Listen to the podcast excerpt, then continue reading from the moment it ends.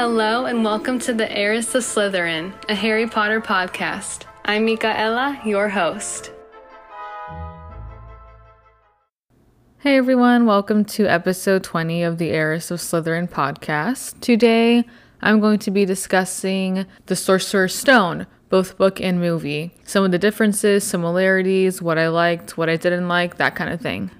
Now, to kind of get into the news and stuff like that, I was going to be posting a episode discussing the second Fantastic Beast trailer for The Secrets of Dumbledore. That was supposed to be revealed on Thursday, February 24th. However, the Fantastic Beast Twitter account tweeted on February 24th that the eagerly awaited Fantastic Beasts The Secrets of Dumbledore trailer will not be revealed today. More to come very soon. Thank you for your patience. And the postponement of this trailer is reportedly due to the ongoing crisis in Ukraine. So, a lot of thoughts and prayers going to the people who are living over there and who are living through this. And there has not been a new date for the trailer yet, no announcements or anything like that. And whenever that new trailer does come out and I analyze it and get my notes on it, I will record an episode for it. And so on Monday last week, Jude Law, who plays young Dumbledore in Fantastic Beasts series, he did encourage fans to kind of join Dumbledore's first army, which is what it's being called right now, kind of like in Order of the Phoenix, Harry creates Dumbledore's army. This is like his first army, kind of. It's like a play on words from the series, which we know and love, Harry Potter. And he encouraged fans to submit anything Dumbledore related. So this means tattoos, fan art, cosplay, pictures, quotes, things like that. And of course, that's not happening yet either. And whenever Fantastic Beasts decides to release the new trailer and kind of puts out their statements and things like that, maybe they'll do the same thing, just inviting fans to share their Dumbledore related art, tattoos, things like that. Until then, there isn't really much new Harry Potter news, so I'm going to get into the social medias. If you want to email me for this podcast, the email is the Heiress of Slytherin podcast at gmail.com. Twitter page is at Slytherin Pod. Facebook page is the Heiress of Slytherin podcast. And on the anchor link, you can donate to this podcast, leave me a voice message. And all the platforms this podcast are available on are Apple Podcasts, Spotify, Google Podcasts, Anchor, Radio Public, Breaker, and Pocket Casts. It would mean so much if you could leave a review, subscribe on whichever platform you listen from, and spread the word. So, last episode, I talked about the last chapter of Harry Potter and the Sorcerer's Stone. This was called The Man with Two Faces. It was the 17th chapter of the first book, and a really good conclusion. I absolutely love the first book. I mean, I love all the books and movies. So I'm a little bit biased when it comes to saying I love Harry Potter. But I really do enjoy the first book a lot, and I think that the first movie is a fantastic adaptation. I would say probably the first and second. I mean, if I have to choose one, maybe the first. I would say that they're extremely accurate um, portrayals. The first movie is an extremely accurate portrayal of that first book.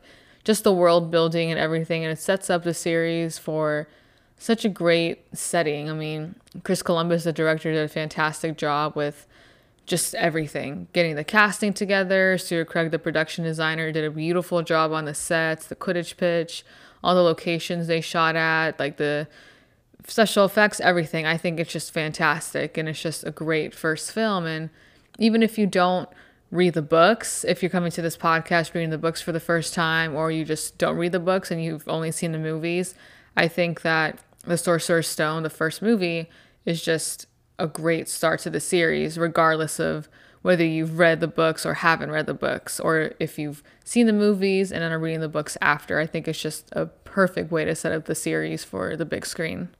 So, I don't remember the first time that I saw Harry Potter and the Sorcerer's Stone.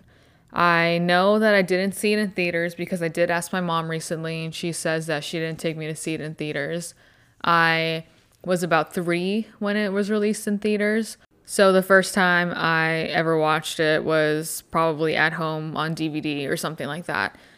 And since then, like in my whole life, I've watched every single Harry Potter movie way more times than I can count. Some more than others, but I have seen Sorcerer's Stone so, so many times. And recently, in the fall, a few months ago, my local movie theater was doing like showing Harry Potter movies again, like on the big screen for like $5 for the whole month of like September or October or something like that. And I did go see Sorcerer's Stone twice because I was able to go to both showings when they were showing that particular movie. So I have seen the Sorcerer's Stone in theaters. It just wasn't 20 years ago when it first came out. For this episode, I'm not going to talk about every single little minor difference, but I am going to talk about the things that I liked and didn't like, or I think they should have included, or I thought were a welcome change to the canon material in the novel.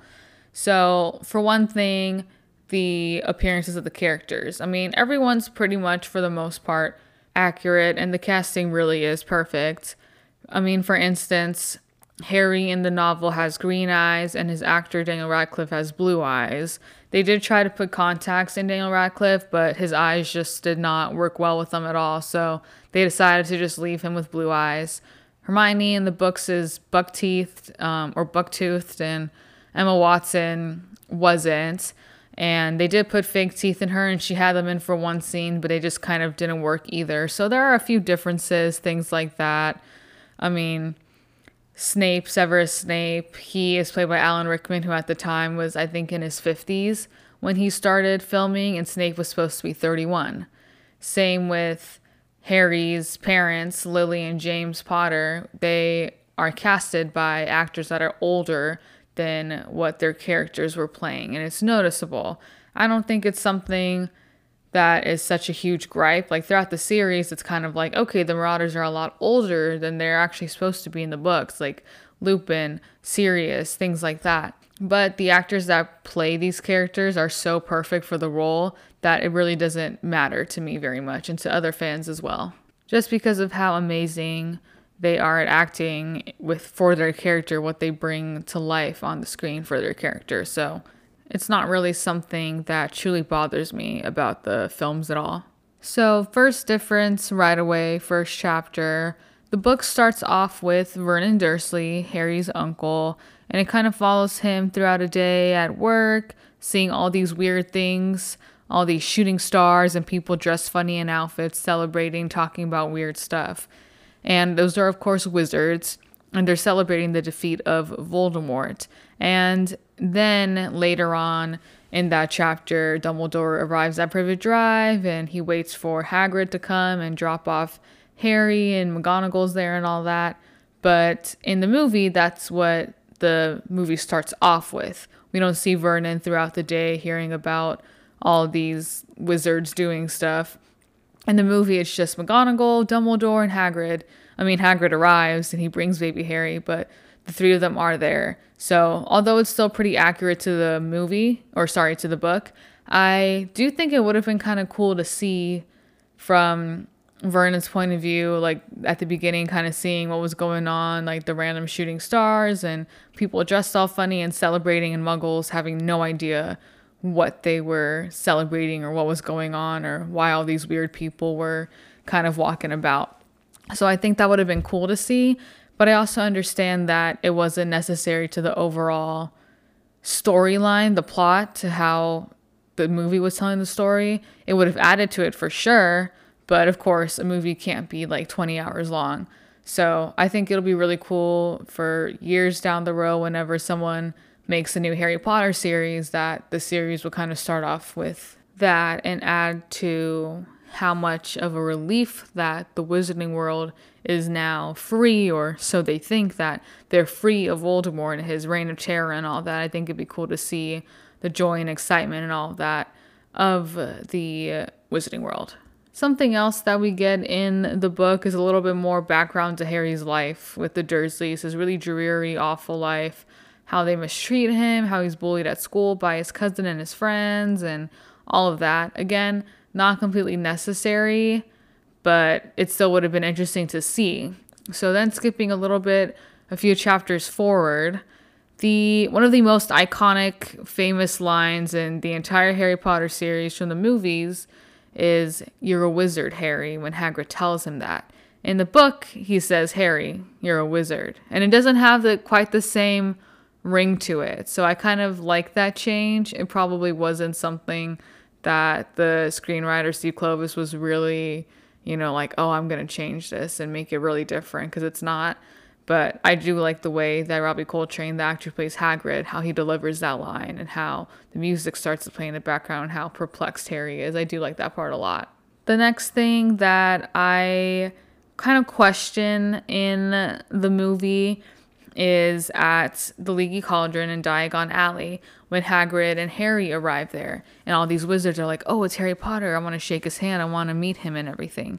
In the movie, Quirrell, Professor Quirrell, is already wearing that purple turban. In the books, he is not wearing a turban yet. So for me, this is just misleading to the the moviegoer, not to the fan who's already read the book and then is seeing the movie. But if you're only watching the movies, it's a little bit confusing. It would be confusing to you, and here's why. Voldemort doesn't actually attach to the back of Quirrell's head until after that day, until after Quirrell breaks into Gringotts and fails to retrieve the Sorcerer's Stone. It's after that day that Voldemort's like, okay, I need to keep a closer eye on you. That's when he attaches to the back of Quirrell's head, and that's when Quirrell starts wearing the turban before school starts. In the movie, Quirrell's already wearing the turban, so it makes it seem like Voldemort's already there on the back of his head, which is not the case.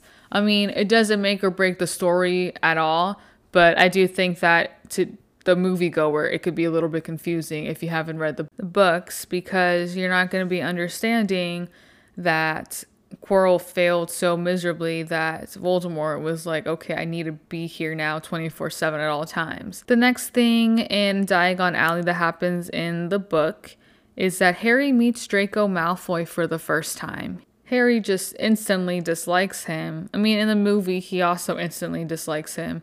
But I think it would have been cool to see that Harry and Malfoy meet a little bit earlier on before school in Madame Malkin's while they're getting the robes fitted in the film, they meet just before they go into the Great Hall. So, yes, I do like that scene a lot in the movies, but it would have been cool to see Draco and Harry meet for the first time in Diagon Alley here, and then later on, Malfoy knows that he's actually the Harry Potter. I just think it would have been something cool to see in the movie. But again, this is also a movie that can't go on forever. It needs to have like a smaller running length of running time. So a show would be better where you have an episode or two for you know a few chapters and that's where you can kind of explain everything better let the story play out a little bit more and that would have been in a show would have been a really good scene to do something else about the books is that on the hogwarts express there's more interaction so harry isn't only talking to ron and then hermione Harry talks to Malfoy, Crabbe and Goyle are there. He talks to the Weasley twins. Neville's there as well at one point with Hermione. So, not a big thing at all, but it would have been kind of cool to see those interactions where he's meeting them for the first time on the Hogwarts Express rather than when they're already at school. Something else that happens throughout this movie and throughout all of the eight Harry Potter movies, honestly, is that different characters say quotes than the actual characters who say them in the book. For instance, with the Sorcerer's Stone, in the book, Hagrid is the one who says that there's not a single wizard who was in Slytherin that didn't go bad, or something along those lines. In the movie, Ron is the one that says this to Harry. Again, not really an issue, not really anything bad. However, when this does happen in different movies, Ron says quotes in the books about you know, just creatures or things or spells, just knowledge he has growing up as a wizard in a, in a full wizarding family. Hermione grows up as a muggle. She does know a lot through her research and reading, but she doesn't know everything. Neither does Ron, but he did grow up with magic. That's all he's ever known. And so there are some quotes from Ron in the books explaining some like things to Harry that he would obviously know growing up in um, a wizarding family. In the movies, Hermione is the one that says some of these things. Not really a big deal, but sometimes it's kind of like, why would like why couldn't Ron just say that? But in this part with the quote about Slytherins, doesn't really matter to me that Ron said it instead of Hagrid.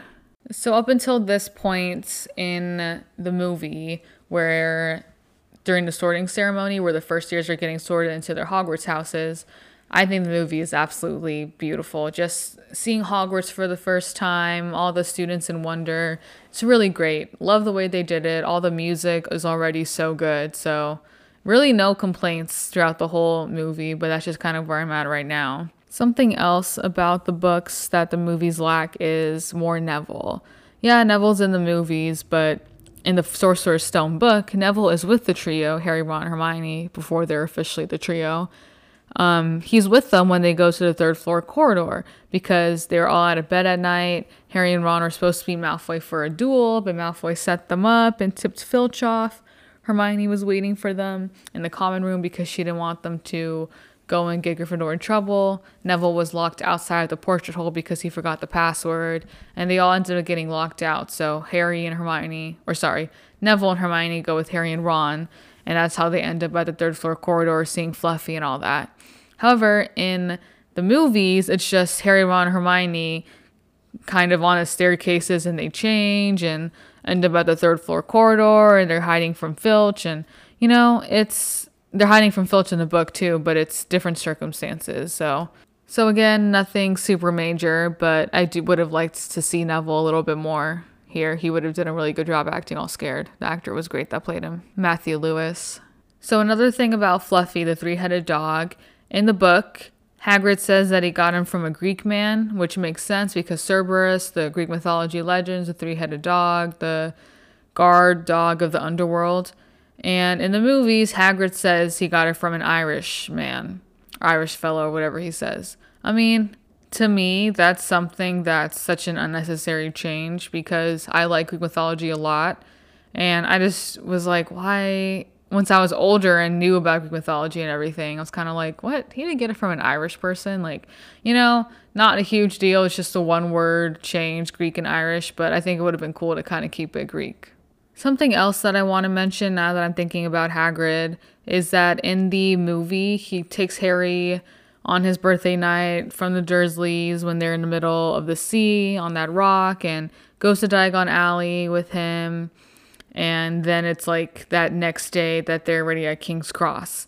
In the books, in reality, it's Harry's birthday, July 31st. They don't leave for Hogwarts until September 1st. So Harry has like the whole month of August still at home with the Dursleys, and that's when they give him Dudley's second bedroom and all this stuff. And completely unnecessary. We did not need to see that in the movies at all. So I'm kind of glad they kept it like that. And that way we get a little bit more Hagrid because we honestly don't want more Dursleys.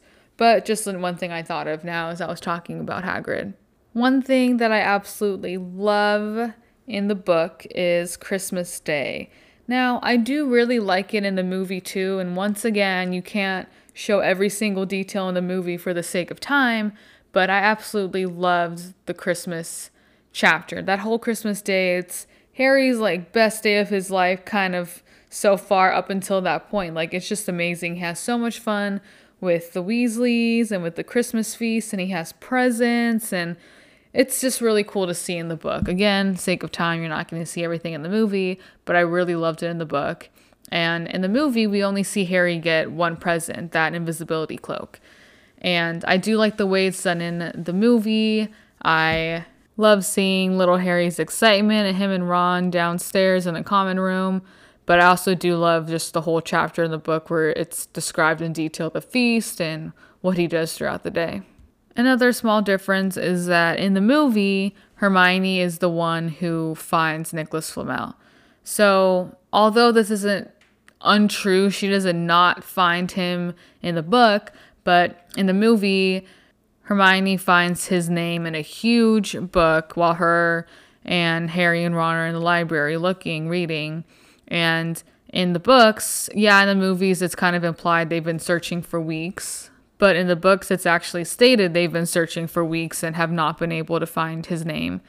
However, in the book, Harry sees the chocolate frog card and sees Nicholas Flamel's name, and it's like, that's where I remember the name from. And Hermione's like, oh, of course. And then she goes and grabs a book because it kind of reminds her of something else.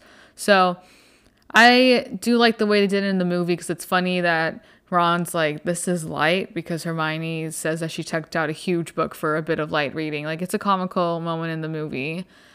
But in the book, I like how it's not just Hermione finding all the answers. It's a little bit of help from everyone, mostly Harry and Hermione at that point, but I like how it's more of a team effort. In the book, the trio also helps Hagrid a lot with Norbert.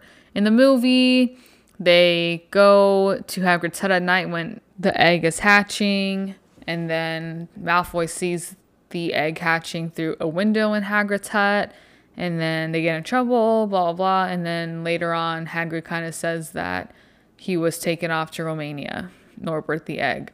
However, in the book, Harry, Ron, and Hermione kind of go and help Hagrid for a few weeks with Norbert. Norbert gets bigger, and eventually they have to kind of make that deal with Charlie so his friends go pick up the dragon. Remember, Charlie is Ron's brother, and he works in Romania with dragons. So that whole storyline of Ron's brother is just like taken out in the movie. And also in the book, Ron is in the hospital wing with a dragon bite from Norbert, and Malfoy overhears the trio talking about how they're gonna be at the top of the astronomy tower at midnight to hand off the dragon and all that. And Malfoy goes to taunt Ron in the hospital wing about it. And I mean, it's unnecessary that storyline. I think the movie still did a good job of including Malfoy on, on that detention and uh, kind of getting them all in trouble. But it still would have been kind of fun to see that extra bit with the dragon and the harness that Charlie's friends made for him, and even just a mention of another one of Ron's brothers would have been kind of cool to see. In the book, there's also a lot more with the centaurs. So, in the movie and book, Firenze is the one who saves Harry from Quirrell and Voldemort when they're in the Forbidden Forest. So that's a similarity between both the book and movie. However, in the book, they talk a lot more about the prophecy and how Mars is bright tonight, which meant war was coming because that's what the centaurs were interpreting in the stars. And the centaurs saw in the stars that Harry would die in the Forbidden Forest. And although they didn't specifically see the prophecy or even know the prophecy, they did know that something was going to happen with Harry and Voldemort because of the way it was written in the stars and how they saw it and interpreted it. So the centaurs did see that or know that Harry was going to die in the Forbidden Forest. And they got so mad at Firenze in the book because they thought that he was interfering with Harry's death in the Forbidden Forest. However, Harry does die in the Forbidden Forest. It's just not until the very last book. So Harry does go to the Forbidden Forest to meet Voldemort to because he's accepting that he has to die. He goes to be killed by Voldemort. So the centaurs do see in the stars Voldemort kill Harry in the Forbidden Forest. So they're not wrong about that. But they were wrong about the timing. They thought that it was going to be that night, and they thought that Firenze was interfering with it. However, he was not, because Harry was still going to go to the forest to die, just not until years later. So, really cool big Easter egg in this book that, you know, it's like a blink and you'll miss it. I mean, I kind of missed it for years. You know, it wasn't until years after the seventh book came out that I kind of really made that connection. So, super cool Easter egg and you know, the centaurs aren't huge in the books, they aren't huge in the movies either, but they have more of a presence in the books, of course. So this would have been kind of cool to see a little bit of explanation of, you know, the centaurs being really mad at Firenze in the movie for interfering with something because we didn't see that component in the movie scene. Another difference between the book and movie that I think would have been cool to see was so we know that Dumbledore is the one that gifts Harry the invisibility cloak because Harry's dad lent the cloak to Voldemort before his death. So Dumbledore gives it to Harry for Christmas, and then in the books, Hermione and Harry accidentally forget the cloak at the top of the astronomy tower. And a little bit later, Dumbledore is the one who returns it back to him. He puts it in his bed, like under his pillow or something like that in the book. And I think it says with a note attached just in case. So this shows that Dumbledore is helping Harry behind the scenes more than you think, more than you know. I mean, we don't really know this till later on because in the last chapter, that's when Dumbledore's explaining some things to Harry, and that's when Harry starts to think, like, okay, I think Dumbledore was giving me the tools and teaching me what I needed to know without directly and blatantly saying, here's what to do. So, again, not anything that takes away from the movie, the plot in the movie or anything, but I do think it would have been cool to see that note again, like a second time, giving the cloak back, because then it's like, okay, this isn't just some wise old teacher, he's actually helping Harry. I think it would have been a little bit more valuable for moviegoers to see that. So he doesn't just seem like just some smart genius that's a professor there. He's someone that's genuinely actively helping Harry a little bit more than you think.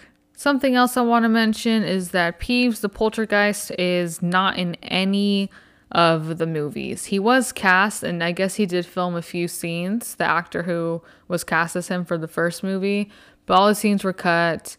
We haven't seen any of those scenes, fans. Um, they've never been released, so we haven't seen any Peeves ever on screen. Yeah, he's in all the books, but you know, again, not something that takes away from the movies, but it would have been a really cool addition to see Peeves.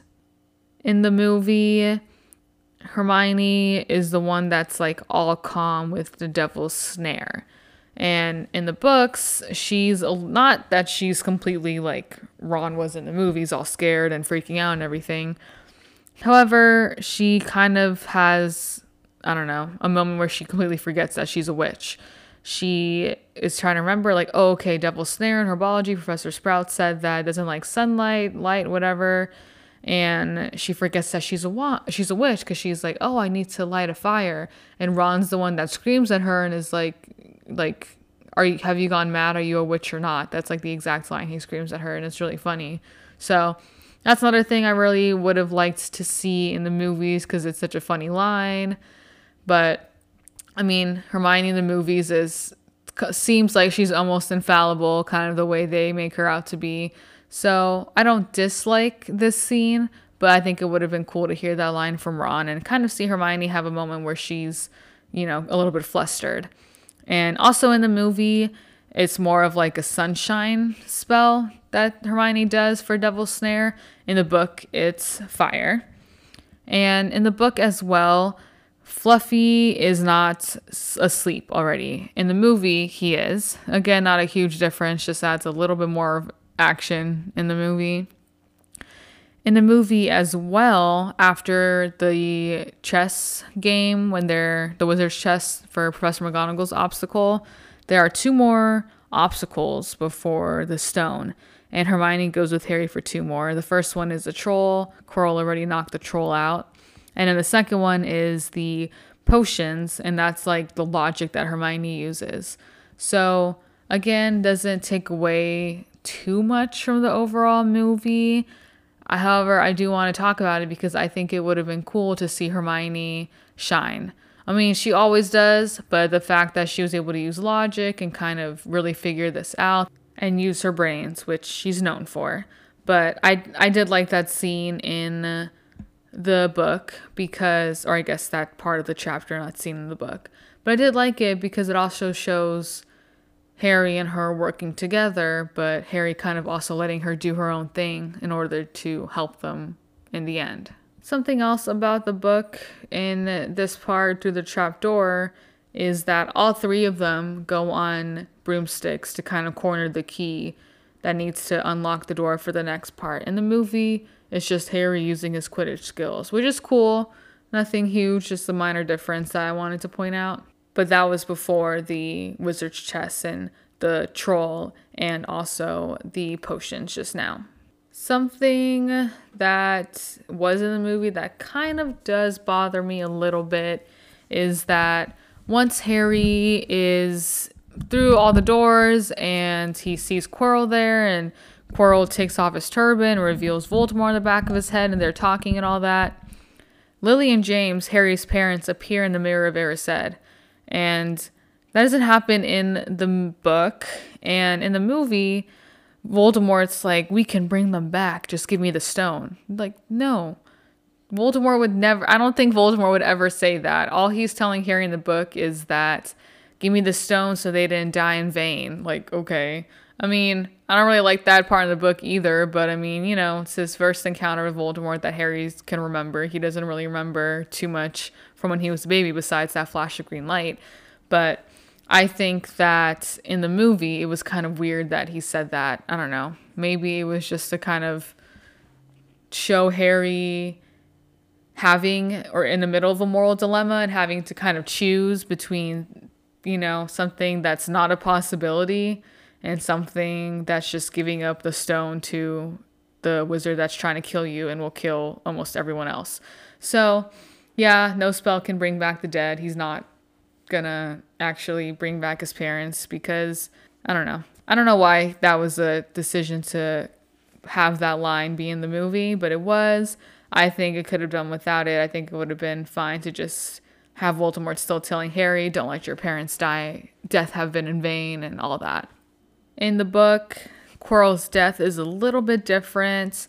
He is, I guess, in the movie, he is like falling apart, crumbling, almost like he's like turning into rock and dirt and all that. In the in the book, he is blistering. And with that blistering in the book, he doesn't let go of Harry. Dumbledore is the one who pulls Quirrell off of Harry. Harry doesn't really see that because he's fainting, he's passing out. But in the movie, Quirrell just eventually like crumbles to the point where he can't really hold Harry. Like he lets go, his body's just like crumbling, and it's just like dirt, just like falls. And then that's like it. Harry kind of passes out. It's almost like the spirit of Voldemort, some wispy smoke figure kind of flies out of the room, threw Harry out of the room. That's how he passes out. So that death is a little bit different than in the book. In the book, it's that blistering body, and Quirrell is pulled off of Harry by Dumbledore, and Quirrell dies of his wounds, of his burns. In the movie, he just kind of crumbles to death. So a little bit different there. I personally would have liked to see Dumbledore pull Quirrell off of Harry and then Harry kind of passed out that way. I mean, this is all Harry's point of view in the movie up to this point, so we're not going to see you know, the stuff he doesn't see. But I do think that it would have been cool to at least see Dumbledore kind of pull him off there, Harry passed out, and then we can kind of see Harry waking up in the hospital wing the next scene. So, in this chapter in the book, the last chapter, when Dumbledore's in a hospital wing with Harry and they're having a long conversation, Harry's asking him some questions, learning some stuff. This is way more detailed and played out in the book than in the movie. Again, sake of time, you're not going to see everything in the movie, but there are some important things that really could have been clarified or would make more sense for people that only watch the movies. So, for instance, in the book, Dumbledore explains more to Harry that Snape was trying to save him because of a debt that he wanted to repay to James, his father. James did save his life when they were young at Hogwarts, and so he felt the need to repay the favor and save Harry's life to repay James's debt. Um, we learn more too in the book how much Snape hated James because that's like another little question that Harry has for Dumbledore. He has so many other questions too and yeah, in the movie, it kind of does a good job at wrapping things up and explaining them. But also in the book, it sets up this character of Dumbledore, how he can't answer everything for Harry. He, not that he can't, he just chooses not to, and it kind of shows some flaws and everything. And although you don't really notice them too much in this particular chapter, in a few books, you do. You start to wonder like what is he doing? Did he know this? Did he keep this from harry? Like you know and i think it's it's good to kind of show that side of his character. Now we don't see that all in the movie and i do like this final scene with dumbledore and harry in the hospital wing but i also like it in the book because it gives a little bit more insight to the series and to harry and voldemort and how there is some sort of connection there now in the book Hagrid goes and visits Harry in the hospital wing, and that's when he gives him the book of pictures of his parents. And Ron and Hermione also go to see Harry in the hospital wing. This would have been cool to see in the movie, and I think it would have been a really good opportunity to kind of explain things and wrap things up for any loose ends or things that might have been a little bit confusing for uh, only moviegoers, just to kind of be like, yeah, I t- this is what happened with Quirrell, and like he kind of started blistering and like burned, and I fainted, and Dumbledore was one who got me. Um, you know, just kind of explaining some things like that would have been good. Not necessary because I don't think this is a confusing movie in general. But, you know, if you don't know everything about Harry Potter, you're most likely going to have some questions because it's not all going to make sense. And if it does all make sense, chances are you don't understand it like you think you might. And that's just because the movie doesn't fully explain everything. Of course, it's not possible, sake of time again, but I think it would have been cool to see Harry and Hermione, or sorry, Ron and Hermione, really frantic and eager to see Harry in the hospital wing and talk to him about everything and make sure that he was okay. And then at the end of the year feast, when Slytherin won the House Cup, and the rest of Hogwarts, except for Snape and the Slytherins, is all upset, and you know all that, and Dumbledore's giving out the points. I think that this scene in the movie is very true to the book. I think they did a really good job. I love how Dumbledore claps and the decorations change in the movie and just a really nice scene. And I love the music, the background, very well done scene. I have no complaints or anything about it because it was so good. Also, the movie shows Hagrid give Harry the book of the pictures before he boards the Hogwarts Express instead of when he's in the hospital wing. And I do absolutely love this scene in the movies because I really love the line where Harry says, I'm not going home. Not really. Because he's not. Hogwarts is his home. He's going home to the Dursleys. That's not his real home. They're terrible. His family's terrible to him. Hogwarts is his home. That's his world, his magical world with his friends and spells and all this cool stuff. So I love that scene in the movie and I love the music that plays. I'm telling you, that score, it's called Leaving Hogwarts, composed by John Williams, is absolutely beautiful. And it plays at this part in the movie.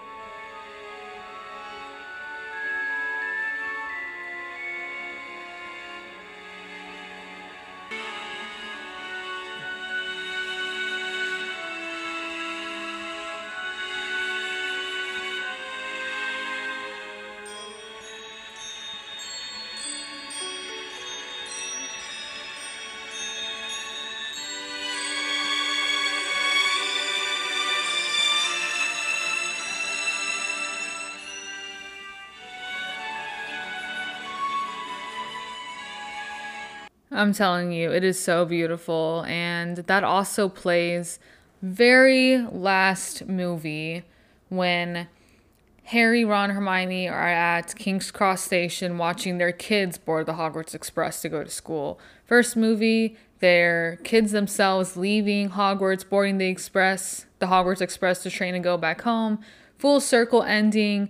Years later, watching their kids board the Hogwarts Express. So, and that's when that music plays again, and it's towards the end it just zooms in on the faces of Harry, Ron, Hermione, and it's oh, it's so beautiful with the music. It's so emotional. I love it. It's like how can one song or music from something make you so happy and so sad at the same time? That's how I feel about that music from Leaving Hogwarts is what it's called. So, absolutely beautiful and I love the way that scene is done in the movie and that line, I'm not going home, not really, because, you know, Harry's not really going home. So, yeah, that kind of concludes my talk about that. Um, overall, I think it's a fantastic adaptation.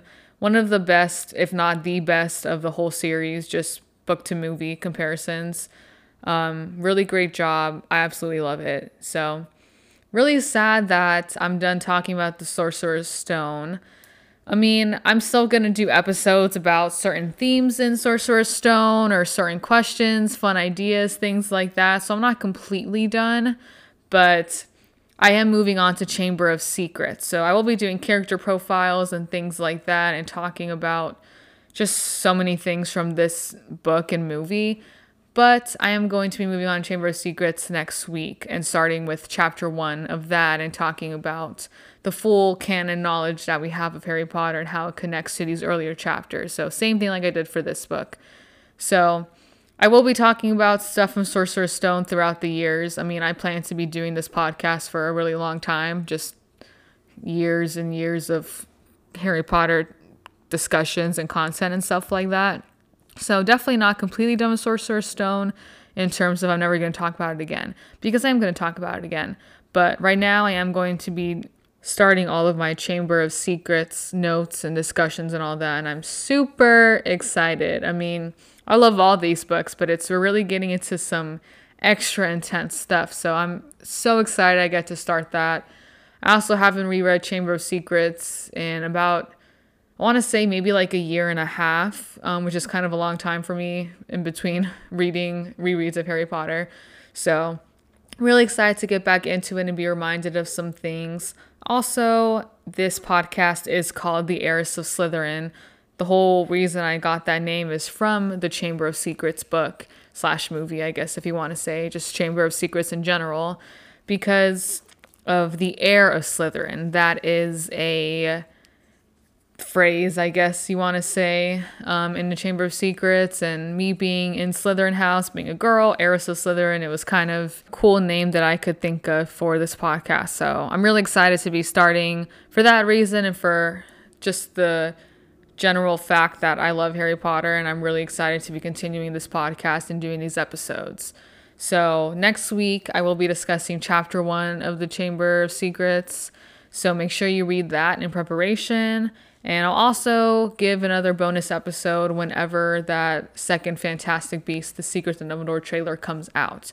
Again, like I said in the beginning of the podcast, we don't have any new news on that yet. No new release date for a new trailer. But once that is out, I will analyze it and record an episode on that. So, very excited about that as well. But until then, just make sure you read the first chapter of The Chamber of Secrets and don't let the muggles get you down. And also, let me know what you guys thought about the Sorcerer's Stone book versus movie. I mean, I also kind of could have been switching between Philosopher's Stone and Sorcerer's Stone throughout this podcast so far, but you know, I'm in America right now and I grew up with it as Sorcerer's Stone, even though the rest of the world calls it Philosopher's Stone. But Philosopher's Stone slash Sorcerer's Stone. Let me know what you guys thought about the movie, about how compared to the book. Did you like one better than the other? What you liked, didn't like, that kind of thing. I really like to know what you thought about it and where both the book and movie lie in your Harry Potter rankings. So let me know. I'd love to know. Get an email from you, whatever it is. And if you want to email me with that or any other questions, comments, concerns, things like that, my email is the of Slytherin podcast at gmail.com.